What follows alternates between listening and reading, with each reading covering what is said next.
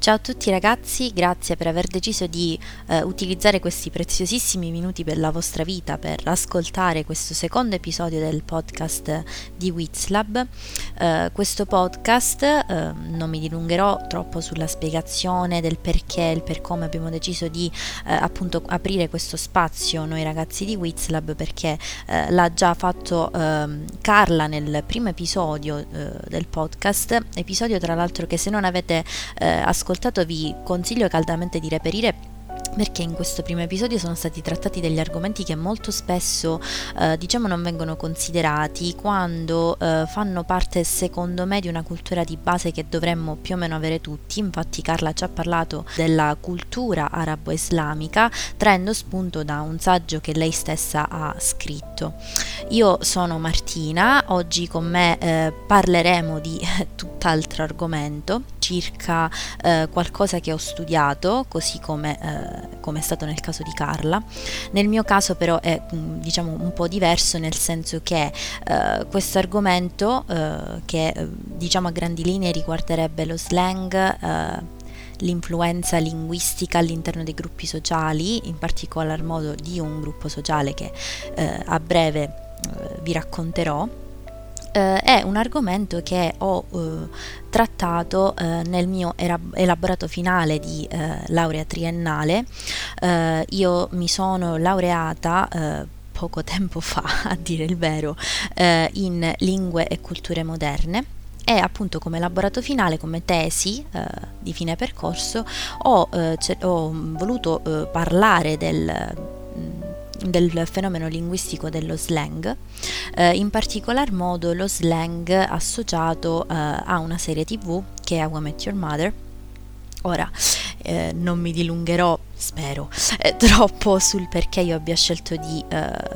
studiare proprio questo specifico slang, eh, vi basti pensare semplicemente che è la mia serie preferita, quindi non è difficile immaginare perché io abbia scelto proprio questo tipo di slang.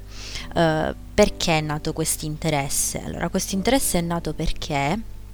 eh, nel secondo anno della, eh, del mio corso triennale eh, con la mia professoressa di, di, inglese, inglese 2, abbiamo trattato determinati argomenti, eh, argomenti interessantissimi tra cui il doppiaggio, la traduzione nei film ad esempio, eh, ma così come i translation studies in generale e uno di questi argomenti era, riguardava per esempio il gergo e lo slang. Quindi da lì diciamo che il marchingegno è iniziato a muoversi eh, e ho iniziato a mm, vedere no? in che modo potessi eh, avvicinare lo slang a ciò che eh, di più conosco, mm, in questo caso si tratta di una serie tv, e perché eh, allora, il mio rapporto con questa serie TV è molto particolare, chi mi conosce lo sa, nel senso che è una di quelle eh, serie film, eh, una di quelle cose che eh, nella vita di una persona c'è sempre, nei momenti felici, nei momenti tristi, quindi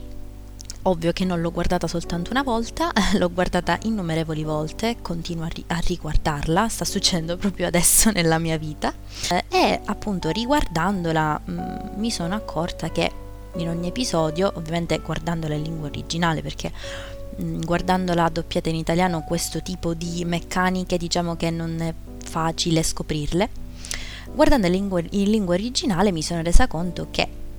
c'è un linguaggio molto particolare, un linguaggio che di base è stato inventato per la serie o se non inventato comunque determinati significati non esistevano, sono stati dati dai produttori della serie, dagli scrittori eh, della serie, delle battute, dei personaggi soprattutto, andremo poi a vedere meglio eh, che cosa intendo. E eh, appunto mi è sorta questa curiosità, volevo analizzare in che modo nello specifico eh, i protagonisti, i cinque protagonisti di questa serie che sono eh, dopo Ted Mosby, cioè il protagonista principale, colui che racconta ai suoi figli in un fittizio 2030 eh, la storia di come ha conosciuto la madre di questi figli, quindi sua moglie. Eh, dopodiché abbiamo eh, Marshall Erickson, l'avvocato, eh, fidanzatissimo e poi eh, marito impeccabile da sempre con Lily Aldrin, quindi un'altra di questi protagonisti, maestra d'asilo con il sogno di diventare pittrice e effettivamente dopo riesce anche a diventare una critica d'arte. Abbiamo poi Robin Sherbatsky, canadese, tutta d'un pezzo, eh, donna molto forte e indipendente che mette sempre davanti la carriera tutto di base è quello, eh, è giornalista televisiva e eh, Barney Stinson. Barney Stinson, diciamo tombeur de femme, eh, anche abbastanza conosciuto nella città di New York in cui è ambientata questa storia, ehm, questa storia che tra l'altro secondo una mia modesta opinione bisognerebbe conoscere, forse non so se sono eh, la persona più adatta per dare eh, dei consigli perché io appunto quando guardo questa serie lo faccio con i cuoricini negli occhi, per cui cerchiamo invece di spostarci su un ambito un po' più eh, imparziale per quanto possibile questi cinque protagonisti eh, dall'inizio della, della, serie, quindi dalla stagione 1, episodio 1, eh, fino alla fine, quindi il ventiquattresimo episodio della nona stagione, infatti appunto questa serie conta ben 9 stagioni e 208 episodi ed è stata girata in un uh, arco eh, di 9 anni, quindi dal, 2015, dal 2005, scusate, dal 2005 al eh, 2014 questi cinque protagonisti, oltre a essere estremamente riconoscibili sin dall'inizio, eh, proprio come mm, personalità, come carattere, no? intrattengono un rapporto che soltanto più avanti eh, noi capiremo essere a volte disfunzionale, ovvio. Mh, mm, divertente nella sua disfunzionalità in un certo senso, oltre al fatto che eh, a prescindere dalla profondità di alcuni argomenti che vengono trattati, stiamo sempre, trattando, stiamo sempre parlando di una sitcom, per cui ehm, una serie il cui intento principale dovrebbe essere quello di far ridere Infatti molto spesso anche questo slang che io mi sono eh, cimentata ad analizzare per eh, ciò appunto che mi concerne, eh, molto spesso questo tipo di linguaggio, questo slang, le battute che mm, vengono fatte nel corso della narrazione, eh, insomma si capisce che c'è dietro un genio particolare, ma anche il tipo di linguaggio è estremamente riconoscibile, ecco perché è nata questa mia curiosità. Quindi abbiamo detto quest'arco narrativo di nove anni in cui noi vediamo eh, svilupparsi crescere questa amicizia tra questi cinque personaggi, questi cinque protagonisti, eh, perché effettivamente sì, si potrebbe dire Ted Mosby sia il protagonista, è colui che sta raccontando la storia ai suoi figli, ma di fatto non me la sentirei di dire che è l'unico protagonista perché effettivamente non lo è. E eh, tra l'altro prima facevo accenno appunto ai personaggi no, che utilizzano eh, una, un determinato tipo di linguaggio, ora eh, non, eh, non, voglio azzardare eh, proposte che magari sono fuori dal mondo completamente, però eh, sp- diciamo per quello che concerne me e il lavoro che ho fatto con il, la mia tesi, eh, diciamo che il, il personaggio più ricorsivo in questo senso, quindi in senso linguistico, decisamente Barney, Barney Stinson, quest'uomo uomo d'affari eh, anche abbastanza misterioso, che tra l'altro durante il corso della, della, serie ha uno sviluppo del personaggio veramente importante. Eh, sicuramente questo è dovuto anche alla bravura dell'attore eh, che, che, interpreta questo personaggio, Neil Patrick Harris, che è eh, sicuramente uno dei miei attori preferiti, non posso negarlo e tra l'altro devo ammettere che senza Barney Stinson probabilmente la mia tesi non sarebbe mai esistita, quindi partiamo da qui. Ora, prima però di addentrarci nel mondo dello slang di How I Met Your Mother, partiamo dalle basi. Ora, lo slang, perché giustamente io l'ho studiato e eh, mi faccio bella a dire eh, lo slang, certo però eh, molte persone non sanno che cosa significa oppure ne hanno sentito parlare, magari riconoscono tot fenomeno a eh, tot parola, però mh, di base una definizione non si conosce. Allora, inizialmente diciamo che lo slang è stato definito come linguaggio de- della strada, no? linguaggio della strada perché? Perché c'erano questi gruppetti, eh, gruppetti urbani, poi di fatto mm, mm, se vogliamo definirli clan, eh, in questo senso possiamo, eh, questi clan da strada urbani che utilizzavano questa varietà linguistica, ok? Quindi parliamo di una varietà linguistica. Perché io ci tengo a sottolineare il fatto che si tratti di una varietà linguistica? Perché purtroppo nel corso dei secoli, come vedremo più avanti la storia dello slang è veramente lunga, nel corso dei secoli eh, questo fenomeno linguistico ha assunto una eh, connotazione fortemente negativa, anche perché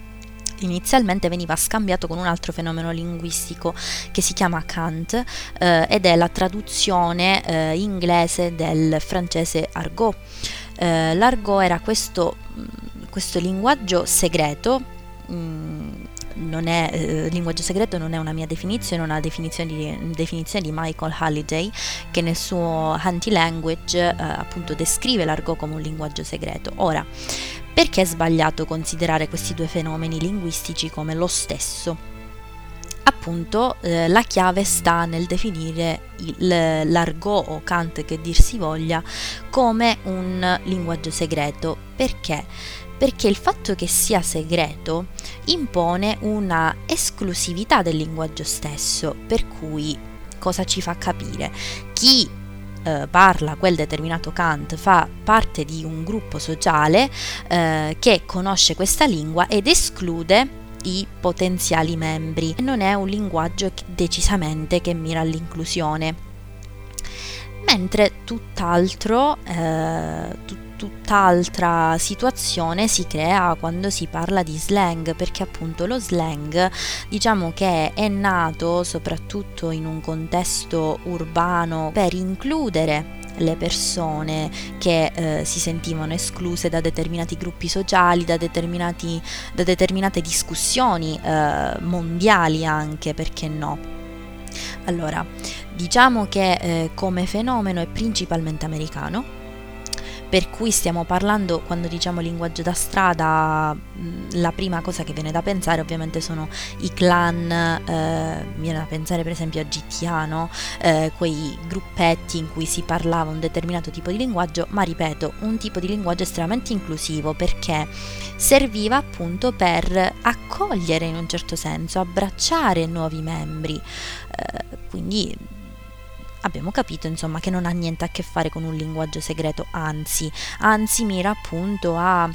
abbattere mm, abbattere eh, determinate barriere linguistiche in un certo senso, anche perché tra l'altro è un linguaggio molto informale, ma molto informale ed è anche molto eh, facile, veloce da apprendere eh, e anche molto divertente.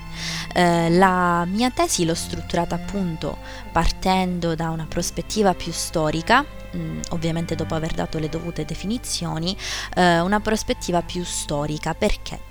prima ho detto eh, che la storia dello slang è una storia anche tortuosa, ma decisamente lunga. Per esempio, eh, già nel 1756 venne scritto eh, nel primo atto della commedia The History of Two Orphans di William Tolderby, venne scritto Thomas Throw had been upon the town, knew the slang well and understood every word in the Scandress Dictionary ovvero Thomas Throw, stette al di sopra della città, quindi era a capo della città, e conosceva bene lo slang, comprendeva ogni parola del vocabolario del mascalzone. Ora arriviamo anche al vocabolario del mascalzone. Uh, quindi vediamo che già in un'opera del 1756, per cui non è che stiamo parlando di un fenomeno del, ieri o dell'altro ieri, ecco, già nel 1756 si citava questo uh, uh, fenomeno linguistico, tra l'altro veniva citato con il suo nome, per cui vediamo che di, diciamo di strada se n'è fatta e come.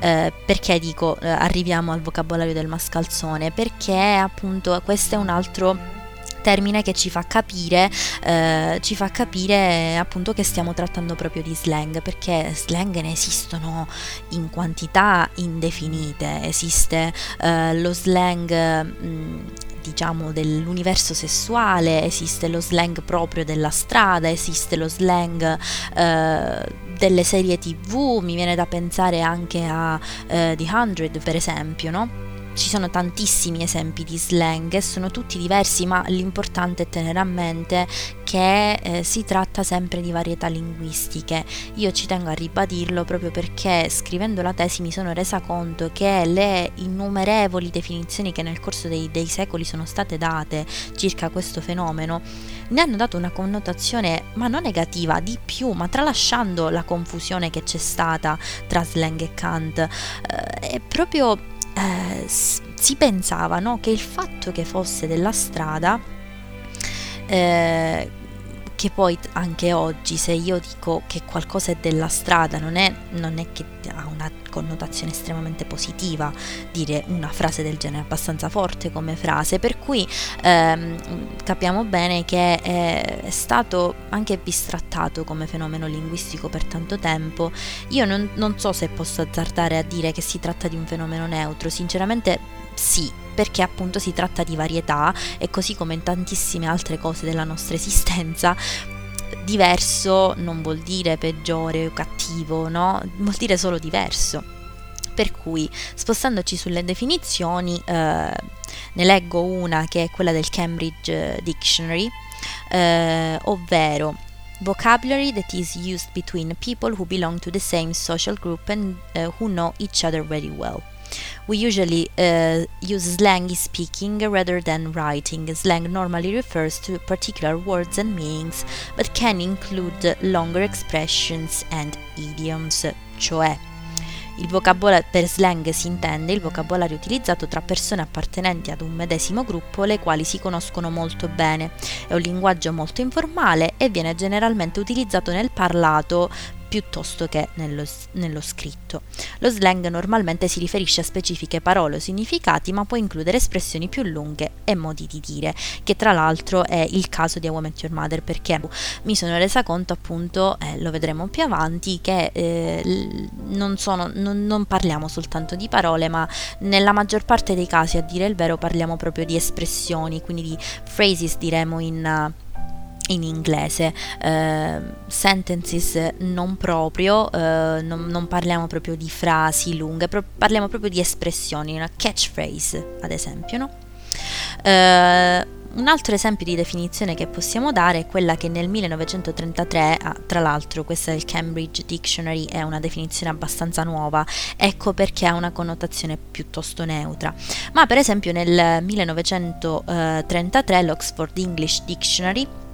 Uh, definiva lo slang come the special vocabulary used by any set of persons of a low and reputable character, language of a low vulgar type, language of highly colloquial type, considered as below the level of standard educated speech, and consisting either of new words or of current words employed in some special sense. Cosa significa il vocabolario speciale utilizzato da qualunque persona basso dis- dal basso e disdicevole profilo, linguaggio di tipo basso e volgare, linguaggio altamente colloquiale, considerato sotto il livello della lingua standard colta e che consiste sia in nuove parole sia in parole correnti impiegate in qualche senso specifico. Ora, è vero che lo slang anche oggi eh, eh, è altamente colloquiale, ma è logico perché eh, basti pensare appunto alla serie che ho preso in esame io, quindi a Woman Your Mother, è un linguaggio tipico di un gruppo da, di amici, per cui è, certo che è colloquiale ed è estremamente informale. D'altra parte il fatto che sia informale non è che significa che deve essere di basso rango, per dire. Eh, infatti, come potete notare, nel 1933 in un dizionario che eh, comunque diciamo che un minimo di imparzialità la dovrebbe tenere, non non eh, esiste una definizione, non esisteva una definizione neutra, c'era questa forte, fortissima connotazione negativa perché tutto quello che non era standard era sbagliato, era negativo e non andava bene. Per cui se tu parlavi slang già eri eh, di basso rango, eh, ecco. Oggi per fortuna non è più così, infatti come abbiamo visto prima eh, si tratta soltanto di una varietà Ora, eh, a prescindere dalle f- definizioni che possiamo dare o che possiamo ritrovare, eh, definizioni antiche circa lo slang, eh, uno dei punti fondamentali della, della, tesi che ho scritto riguardava l'influenza eh, dello slang, del linguaggio nei gruppi sociali. Gruppi sociali, eh, per gruppi sociali ovviamente cosa intendiamo? La famiglia, gli amici, il gruppo di lavoro, il, gru- il gruppo degli amici della pallavolo. Ecco, ogni gruppo sociale, e qui io mi collego alla eh, psicologia dei gruppi sociali, i gruppi sociali, eh, quindi la famiglia e gli amici, hanno sia dei presupposti base differenti, ma hanno anche registri estremamente differenti. Eh, parliamo di ciò che io conosco meglio. De- registro linguistico, ovvio che un esempio banalissimo,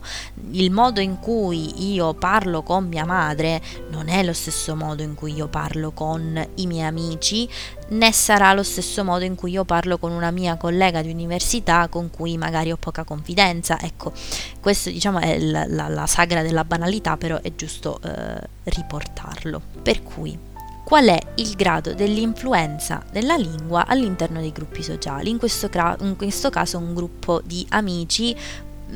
sebbene fittizio, logico che comunque tantissime caratteristiche di, dell'amicizia tipo che noi abbiamo eh, in How I Met Your Mother, in questo gruppo eh, sociale, è logico che vengono eh, messe su un piano estremamente iperbolico, ma perché è normale, deve venire drammatizzato eh, l'influenza del linguaggio. Ora, secondo me è altissima, ma non tanto per ciò che ho studiato, ovvio sì, studiando mi sono resa conto che effettivamente la mia ipotesi è reale, ma ehm, l'ho notato anche nel corso della mia vita. Il fatto di avere un, gruppo, un linguaggio in comune, per esempio, all'interno del gruppo, pensiamoci un attimo, il fatto che io ho, un, ho una comitiva, poniamo caso, io sono dentro una comitiva, sono un membro di questa comitiva, eh, un giorno mi sveglio e invento una frase che soltanto io e la mia comitiva eh, conosciamo, quindi eh, io e i miei amici conosciamo questa frase. Oltre al fatto che particolare, eh, questo particolare avvenimento, questo, il fatto che noi conosciamo questa frase che altri non conoscono, diciamo che crea una sorta di barriera, eh, barriera che ovviamente mh, mm, può essere eh, distrutta in un qualsiasi momento, basta spiegare la frase, ecco, però crea una sorta di barriera tra noi, gruppo di amici, eh, la mia comitiva e gli altri. Oltre a questo, eh, questa, la conoscenza di questo linguaggio, la creazione di questo linguaggio crea un legame fortissimo tra le persone che ne fanno parte, perché appunto eh, noi abbiamo qualcosa di speciale, noi parliamo questa lingua, eh, noi siamo così amici che ci capiamo perché abbiamo questa lingua che solo noi conosciamo. Quindi per ricollegarmi a quello che dicevo prima circa la differenza sostanziale che c'è tra eh, il cant e lo slang, eh, possiamo dire che normalmente gli individui non vengono estraniati dalle dinamiche sociali se non sono a conoscenza di termini slang appunto. Eh, il fatto che io ti voglia includere nel mio, includere nel mio gruppo eh, e ti faccio anche conoscere il mio linguaggio di gruppo, non significa che se tu non lo conosci allora viene estraniato dalle dinamiche sociali. Se eh, delle mie colleghe di università eh, che sono molto amiche hanno una parola in comune che io non conosco e non riesco a decodificare, questo non vuol dire che io non possa relazionarmi con loro. Ecco perché ehm, il, la sola idea che si parli di qualcosa di esclusivo eh, cade già di per sé basta appunto eh, chiarire questo aspetto. Uh, oltre a questo possiamo dire che moltissime espressioni in slang si presentano come sostituti opzionali di sinonimi equivalenti in inglese standard.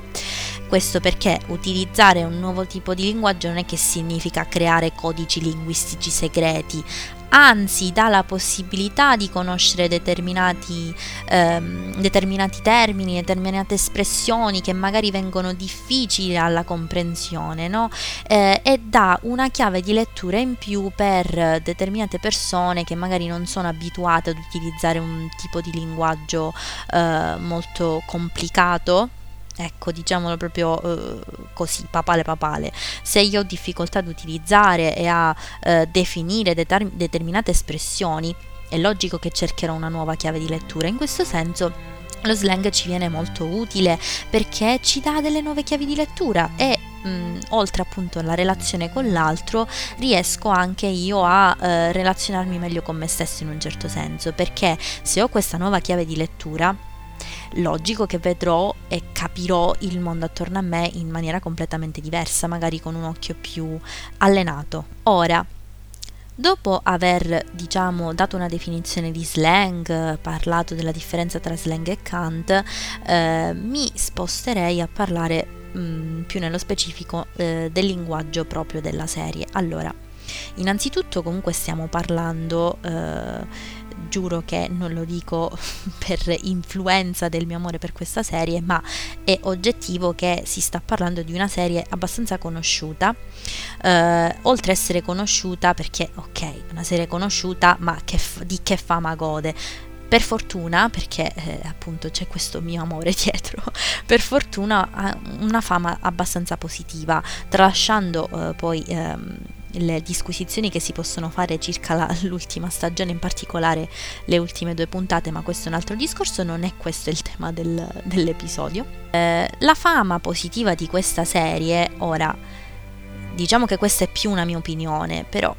in modo più o meno generale sono riuscita a notare che effettivamente è così il fatto che ci sia questo linguaggio così speciale, così particolare, eh, così unico in un certo senso, eh, devo dire che nel fandom di How Met Your Mother ha creato ehm, un, un'unicità particolare. Perché perché il fatto che ci siano queste espressioni che soltanto io e tu che abbiamo visto la serie conosciamo e se ci scambiamo queste battute noi due ridiamo mentre gli altri attorno a noi no, secondo me crea qualcosa di unico a suo modo. Il fatto per esempio che il personaggio di Barney Stinson, come citavo prima, eh, abbia tutte queste eh, espressioni che ora andiamo, andremo a vedere meglio, tutte queste espressioni particolari su tap, eh, legendary, o meglio, legend, wait for it, dairy, um, insomma tutte queste espressioni che ci fanno immediatamente pensare a lui perché eh, è inutile che stiamo qua a disquisire, è ovvio che se io dico eh, legend wait for it non c'è bisogno neanche che io concluda la frase che chi ha visto la serie immediatamente penserà a Barney Stinson, ne sono certa. Uh, ma così come tante uh, altre uh, espressioni, tanti altri linguaggi, mi viene da pensare linguaggio no, mm, non verbale, il fatto che Barney sia estremamente riconoscibile per come si atteggia o la cravatta con le oche per dire, no? Eh, è qualcosa che ha reso eh, il fandom di How I Met Your Mother, mi ci metto in mezzo pure io ovviamente, ehm, l'ha reso legato a questi personaggi, alle dinamiche che si instaurano tra questi personaggi in una maniera... Eh, quasi viscerale. Io personalmente sono arrivata a credere che siano quasi miei amici questi personaggi, no? Eh, e sono fermamente convinta che la lingua utilizzata e creata ad hoc per questa serie abbia la sua influenza. Ora, che cosa voglio dire? Prima citavo la eh, psicologia dei gruppi sociali. La psicologia dei gruppi sociali, oltre a definire queste classi in cui eh, inserire e riconoscere un gruppo sociale,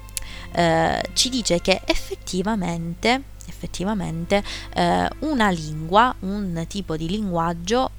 può essere uno dei collanti di un gruppo. Perché come dicevo prima eh, l'unicità del linguaggio permette ai membri che, ne, che, fanno parte di un determinato gruppo sociale eh, di sentirsi parte di qualcosa sentirsi parte di qualcosa è uno di quegli aspetti della vita di gruppo, della vita eh, anche individuale, eh, soprattutto individuale, eh, fondamentali. Che ad esempio eh, non lo so eh, a chi è capitato ma a me è capitato eh, per esempio alle elementari o alle medie eh, nel momento in cui eh, c'erano delle minacce di uscire da un determinato gruppetto di amiche eh, erano le tragedie più nere perché, perché io devo fare parte del gruppo. Questo perché sebbene io eh, mi sia sempre autoconvinta, anche se effettivamente così, eh, nel corso della mia vita che sono un essere asociale, non è così.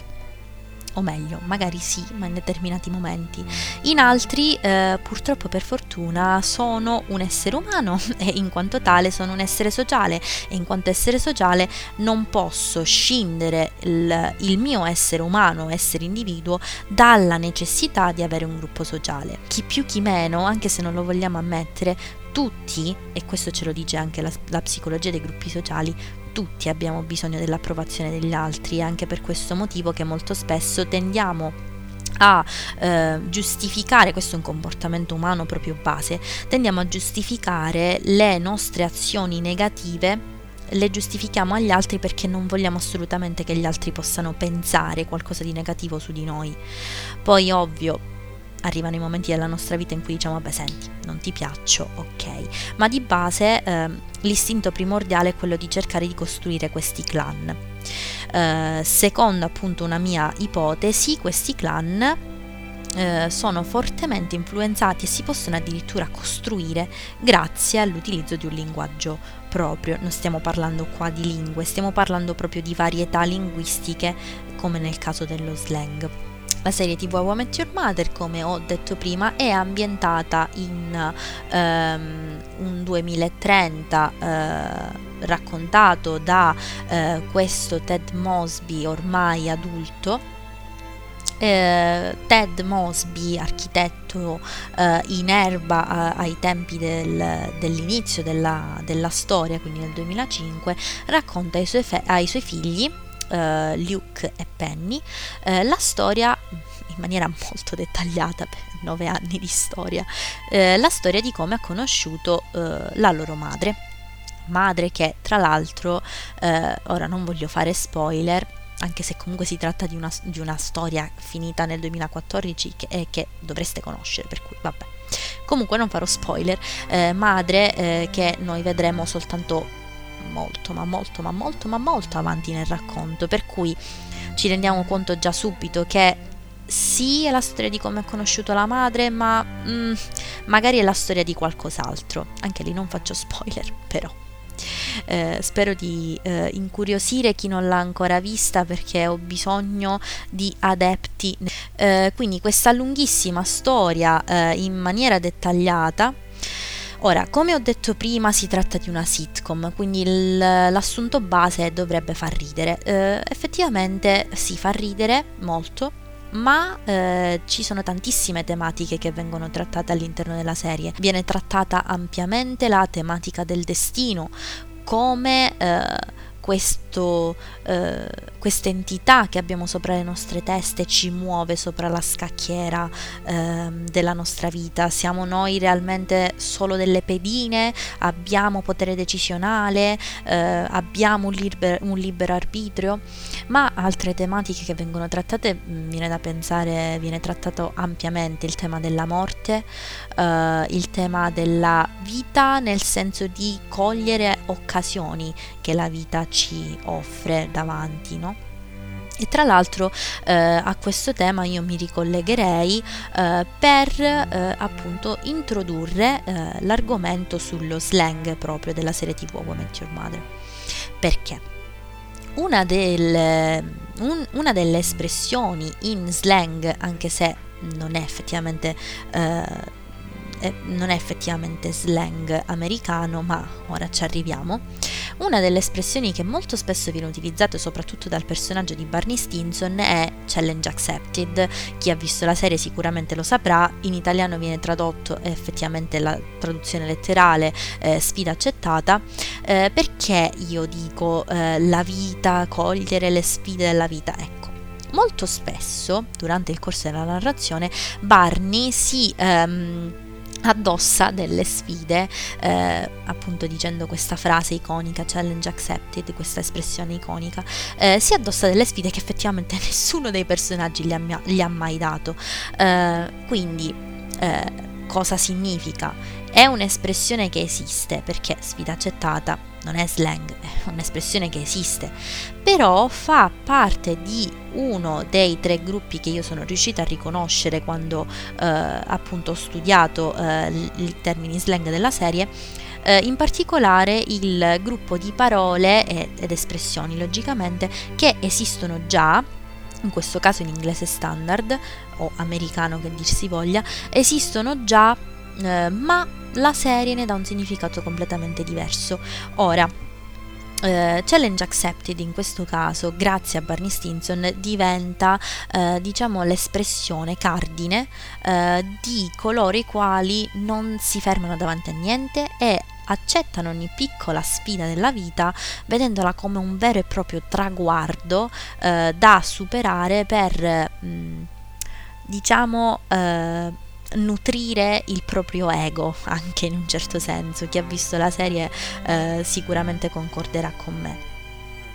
Ora, a questi termini diciamo che ne possiamo aggiungere tantissimi, tantissimi altri. Uh, un altro esempio che mi viene in mente, ad esempio, è uh, nella, prima, nella, prima, stagione uh, viene introdotto da dei eh, colleghi di lavoro di um, Barney e poi successivamente anche di Marshall viene introdotta l'espressione steak sauce che letteralmente sarebbe la salsa della bistecca. Che, cosa c'entra la salsa della bistecca? Ecco, nella serie salsa della bistecca significa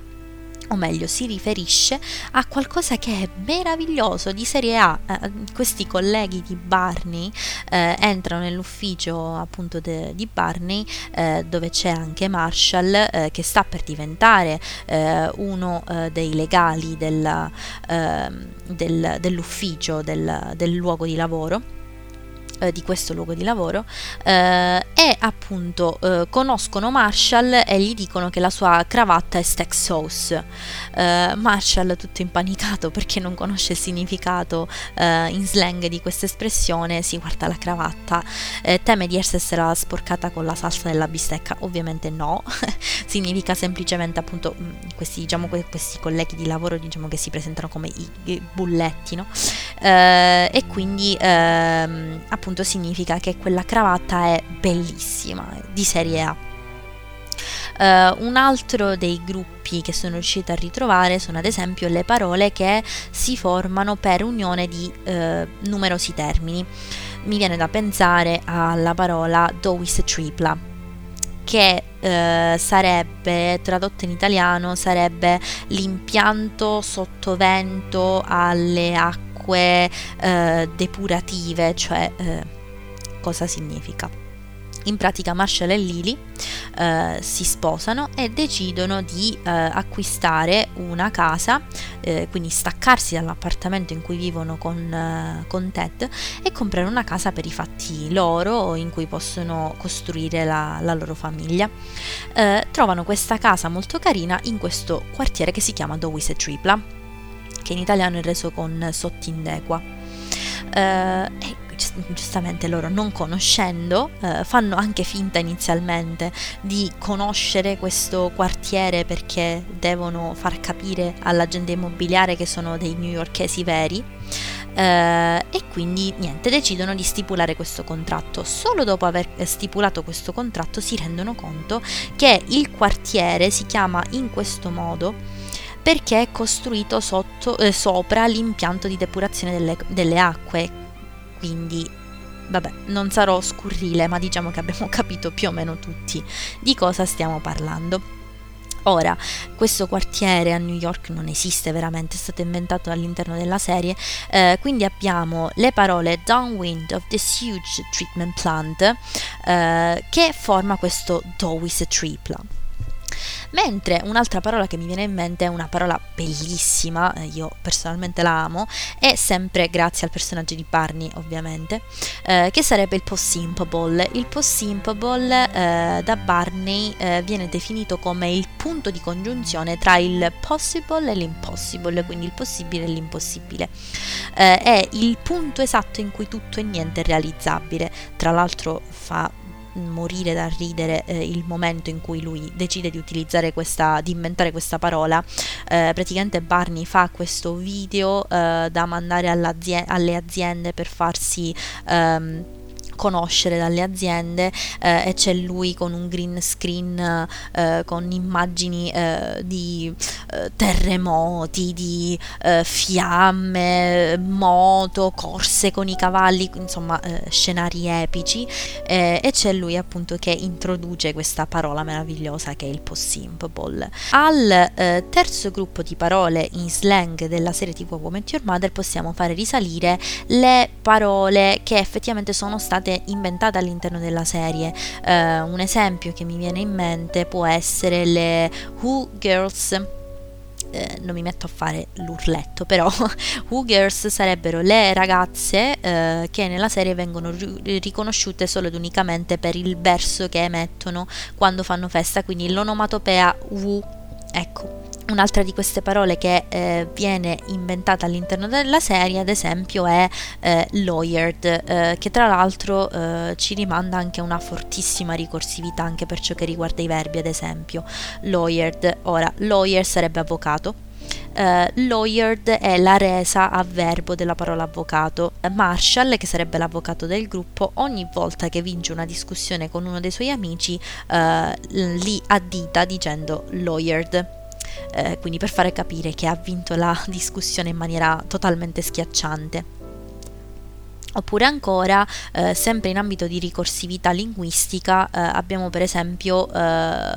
dei phrasal verbs completamente innovativi, eh, come nel caso del già citato SUTAP. Eh, SUTAP sarebbe questa espressione, questo phrasal verb che utilizza praticamente sempre Barney, perché Barney è un uomo di tutto punto eh, nel vestiario, ehm, indossa sempre il completo e intima numerosissime volte eh, Marshall e Ted durante tutto il corso della narrazione a mettere questa benedetta giacca, questo benedetto completo, eh, al punto appunto che abbiamo inventato pure questo phrasal verb.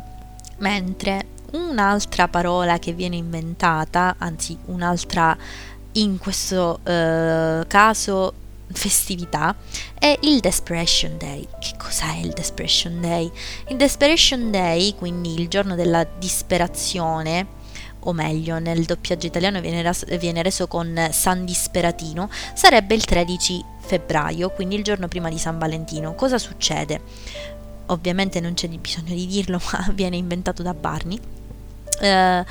il 13 febbraio le uh, donne, le ragazze che sono single sono alla disperata ricerca di un compagno per il giorno di San Valentino, quindi per il 14. Uh, eh, ed è quello il momento in cui Barney può agire. Il, la festività di San Disperatino, tra l'altro, nella serie viene raccontata in maniera eccellente perché c'è proprio il racconto dell'antichità eh, San Valentino che eh, quando eh, celebrava i matrimoni in segreto era affiancato dal suo best bro che sarebbe il migliore amico che faceva tipo da, da, wingman, quindi da spalla, per trovare eh, le damigelle disperate e appunto diciamo rimorchiarle. Dopo aver diciamo brevemente eh, elencato alcune delle parole eh, uniche eh, della serie TV Woman Your Mother, parole in slang logicamente, eh, diciamo ricongiungiamo, ricongiungiamo, il filo del discorso. Allora abbiamo detto che ehm, appunto il linguaggio ha una fortissima influenza all'interno eh, del gruppo sociale Uh, perché io arrivo a dire una cosa del genere? Di questo argomento ne ho parlato in un articolo che ho uh, pubblicato nella pagina Wizlab uh, e mi riferisco alla codipendenza. Questa codipendenza che si instaura tra i cinque membri del gruppo, diciamo che ce la fa notare perché effettivamente la storia è una storia di nove anni, quindi la, la, la, lo spettatore attento si rende conto di tante cose, ma se devo essere sincera io non me ne ero mai accorta eh, ce la fa notare un personaggio esterno al gruppo. Ecco perché noi tra l'altro ci arriviamo, perché finché siamo nel gruppo noi viviamo come le persone che sono dentro il gruppo. Appena arriva un personaggio esterno, che in questo caso è lo psicoterapeuta Kevin, eh, psicoterapeuta che eh, per un periodo frequenterà Robin, eh, ci rendiamo conto effettivamente che questa codipendenza tra i cinque protagonisti esiste come. Kevin fa un'attenta analisi, un'attenta diagnosi dei modi di comportarsi de, di questi nostri cinque meravigliosi protagonisti eh, e eh, tra l'altro eh, riconduciamo appunto a, alla lingua questa influenza perché? Perché i personaggi all'interno della serie hanno un sacco un sacco, un sacco di rituali in comune e anche um, hanno tantissime parole in comune, tantissime espressioni in comune, uh, ma anche per esempio il blitz, ora mi viene da pensare al blitz, che tra l'altro si riconduce anche a un, gruppo est- eh, a un personaggio esterno al gruppo. Però, per esempio, la creazione del Blitz, che cos'è il Blitz? È questo eh, personaggio eh, che conoscevano Marshall e Ted eh, ai tempi del liceo. Eh, no, del liceo, scusate, del college, eh, questo personaggio che ogni volta che si allontanava dal, mm, da eh, Ted e Marshall eh, succedeva qualcosa e lui si perdeva sempre la festa, diciamo, no? Kevin, quando fa loro la, la diagnosi di eh, codipendenza, diciamo che viene ascoltato sì, ma praticamente le sue parole vengono vanificate perché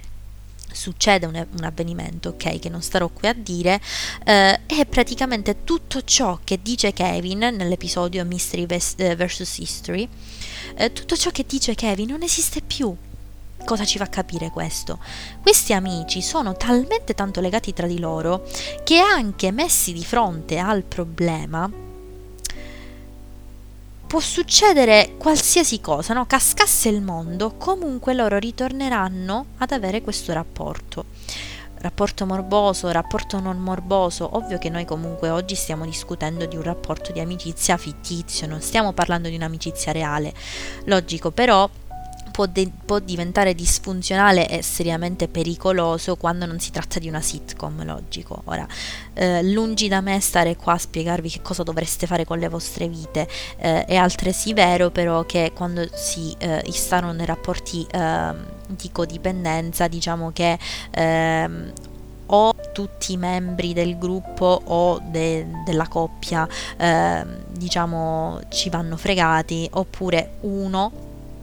ci starà malissimo, ecco, voglio dire, stiamo parlando comunque di un, di un gruppo fittizio, eh, d'altra parte è innegabile che eh, il linguaggio non si può assolutamente scindere dalla... Eh, dalla cultura in un certo senso, perché la cultura di avere questi gruppi di amici eh, è qualcosa con la, quale, con la, quale, noi quotidianamente ci interfacciamo, quindi logico eh, ed è innegabile che ci sia influenza della lingua all'interno delle, delle nostre relazioni. Io ho finito di sproloquiare, spero di non avervi annoiato eh, eccessivamente. Um, si conclude così il secondo episodio del podcast di Quizlab. Vorrei concludere con una citazione, una citazione di Octavio Paz. Uh, la lingua è un'impronta, l'impronta maggiore della nostra condizione umana. Eh, l'influenza della lingua è innegabile, eh, tutti ci interfacciamo con essa, eh, appunto perché diciamo il linguaggio non può scindersi dalla nostra condizione di individui. Detto questo ragazzi io vi saluto e vi ringrazio ancora per essere stati qui con me oggi ad ascoltarmi. Eh, se siete arrivati fino a questo punto bravi complimenti, non so come abbiate fatto. e con questo si conclude questa seconda puntata del podcast.